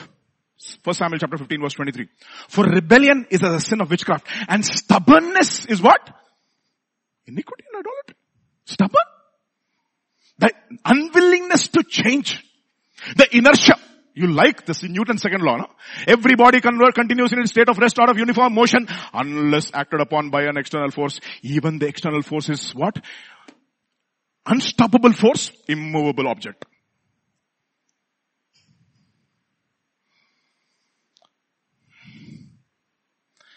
throw, throw away your stubbornness, that, that thing inside of your heart which says, which urges, the urges in, in, inside of you to not allow those lies to get out of your heart. Ezekiel chapter 2 verse 7. And thou shalt speak my words unto them, whether they will hear or whether they will forbear. For they are what? Most rebellious. But you son of man, hear what I say. Be not thou rebellious like the rebellious house. Open your mouth and eat what I give you. So when I looked and behold an hand that was sent to me and lo a roll of book that was inside it. And he spread it before me and it was written within and without and there was written there in lamentations and mourning and wow, and what did he do? Nicely ate it and enjoyed it and did not rebel. Throw away your stubbornness, my dear brothers and throw away everything which hand, which holds on to that stubbornness. Look at what he does. Second Chronicles chapter 15 verse 16. And also concerning Maacah, the mother of Asa the king, he removed her from being queen because she made an idol in a groove. And Asa cut down her idol, stamped it, and burnt it at the valley of Kidron. In other words, every relationship in my life that is going to allow me to hold on to my idol, I'm just going to cut it off. Can you do it? Jacob loved Rachel and Rachel brought, brought her idols, messed his life up. Second, the fourth one, they repaired the altar. Repaired the altar. Romans chapter 12. Therefore I urge you brothers and sisters, in view of God's mercy, to offer your bodies as a living sacrifice, holy and pleasing. This is your true, proper worship. In other words, have a worshipful, worshipful, worshipful heart. First thing, have a worshipful worshipful heart. Second, have a yielded body and have a transformed mind. How does, how do you have a transformed mind? Do not conform to the pattern of this world, but be renewed by the renewing of your mind that you may prove that which is good, acceptable and perfect will of God. Repair the altar. Get back to God. Repair the altar. And the fourth, and the fourth thing, they renewed their covenant. Second Chronicles 15 verse 11. And they offered the Lord at the same time 700 bulls and 7,000 sheep from the spoil that they had brought. Then they entered into a covenant to seek the Lord their God of their fathers with their whole heart and with their entire soul. And whoever would not seek the Lord God of Israel would be put to death, whether small or great, whether man or woman. We don't do this in the new covenant. You know what do we, what do we do in the new covenant? Every relationship that's going to hinder from us completely and wholeheartedly following the God, following the Lord, we'll cut off that relationship and we'll say death to that relationship. That is not going to influence me anymore. My friends, my family, whoever it is. They renewed their covenant. Psalm 50 verse 4. He shall call the heavens from above and to the earth that he may judge the people. Gather my saints together to me. Those who have made a covenant with me by sacrifice. How do they, how do you have a covenant? By sacrifice. You can never have a covenant without sacrifice. They sacrificed the best that they had and they said, Lord, I am there with you. We are making a covenant and everything which is going to hinder us from following hard after you, we are going to remove it from our lives. They renewed their covenant. Second Chronicles chapter, Second Corinthians chapter 10 verse 4. For the weapons of our warfare are not carnal, but mighty in God for the pulling down of strongholds. What do we do? We cast down arguments, stubbornness, high thing that exalts itself against the knowledge of God and bring every thought into captivity to the obedience of Christ and being ready to punish all disobedience until your obedience is fulfilled. You see, I just wanted to expand upon this, but I'm just giving you a gist. We can do it later on. Let me just look at the response. One response. Let us once, once and for all, let's sum up the response. He took courage. He gathered the people. He threw away the, threw away the idols and cut off every earthly tie. He repaired the altar and he renewed the covenant. There's a message and there's a response. So this morning God is asking us, you heard the word. The question is, will you receive the word? You heard the word. But will you receive the word? Ultimately, your life and the way that you are going to progress in your Christian life and your spiritual walk ultimately will depend upon your response. Faith without works is dead. As a body without the spirit is dead. This evening, this morning, rather, even as we are here in the house of the Lord, on the 14th of November, 11.33 a.m. Will there be a people who will say, Lord, I will make a covenant with you? And if you want to make a covenant, let us stand this morning.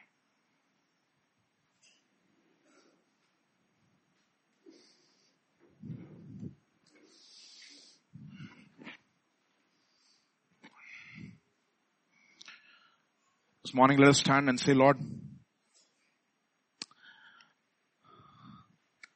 I want to hear your word.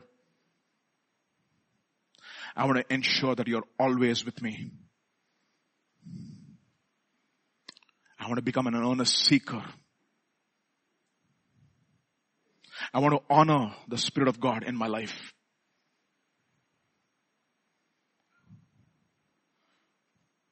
I want to strengthen those things which have become weak in my life. I want to press on in the midst of opposition. I want to have this conviction that my work will not grow, go unrewarded. I want to make a covenant with God this morning and say, Lord, no matter what, I have decided to follow Jesus. No turning back no turning back. The cross before me, the world behind me. No turning back. Every earthly tie, even if it is my closest of the closest, like Moses refused to be called the son of Pharaoh's daughter. And it was not easy for him. For he had a mother who loved him genuinely. Took care of him when he was absolutely helpless.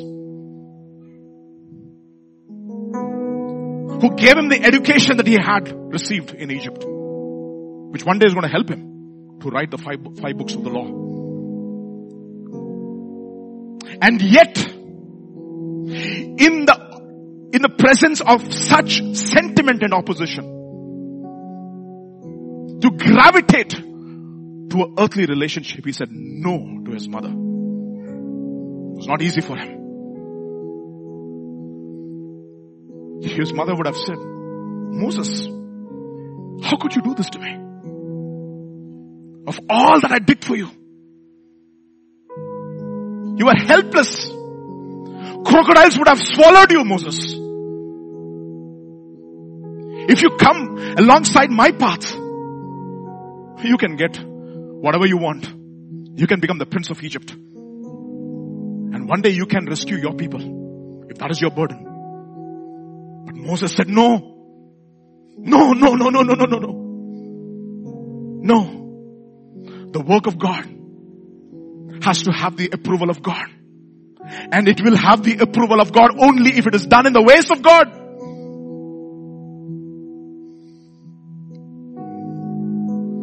And this morning,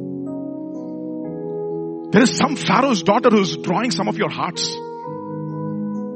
with sentiment. But notice and understand that in the kingdom of God there are no sentiments. There's only truth. And if our emotions are not backed up by the truth of the word of God, they lie to us and they become idols and they stay stubborn in your heart. This morning we can say, Lord, those emotions which have become idols, which have stayed stubborn, I want to get rid of them. And I want to say goodbye word. I stay no longer with you. Oh Lord, I want to cling to you. I just want to receive your word. I want to cling to your word, Lord. I want to, I want to make the word of God absolutely comfortable in my lives and in my heart. The word of God is welcome in my place. I want to be like Mary and not Martha, who's distracted with 150 things. I want to be there sitting at Jesus' feet. I don't want to be Lambano. I want to be paralambano this morning. And I want to be intentional about my decision. Father, this morning, you know the hearts of your people, O Lord. None of us fool you. You know sincere hearts. You know those hearts which are seeking for truth. Who are yearning for truth. Who are tired of lies. Who are tired of defeat who are tired of constantly failing. And I say, Lord, I want to restore my relationship with, this, with you this morning. I want to hear your words. Not only increase my faith, but increase my power. I want you to stay with me, O oh Lord. I want to have the assurance that you stay with me. I don't want to com- compromise on those ancient landmarks that my forefathers have taught us, even through your word. Lord, may you find such people in this congregation this morning. Seeking hearts. People who have already made a decision and who are not waiting for the appropriate time. But Lord, I am going with you all the way. Like Luke. Only Luke was with me. The Bible says.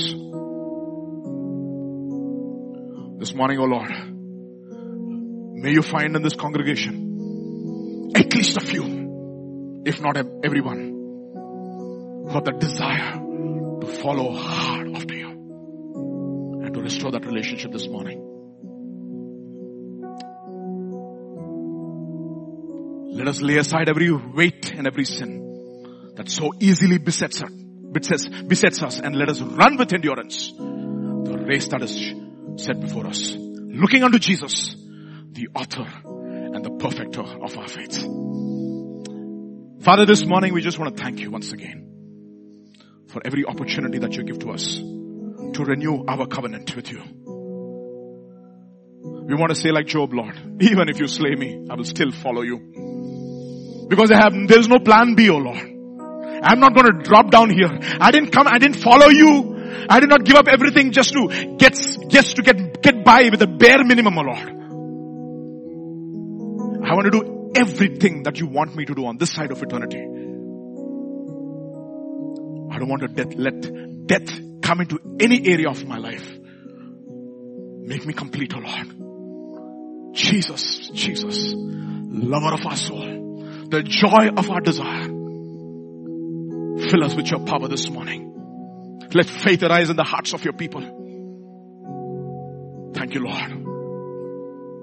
Praise you, Lord. We worship you, Father. We thank you, Father, for your goodness and your mercy in our lives. You are a merciful God. It is the Lord because you love us, you chasten us. Even if the word is hard because you love us. Thank you Lord that you chasten us because you love us. Otherwise we are the wrong seed, O oh Lord. We are still, still a brood of the viper.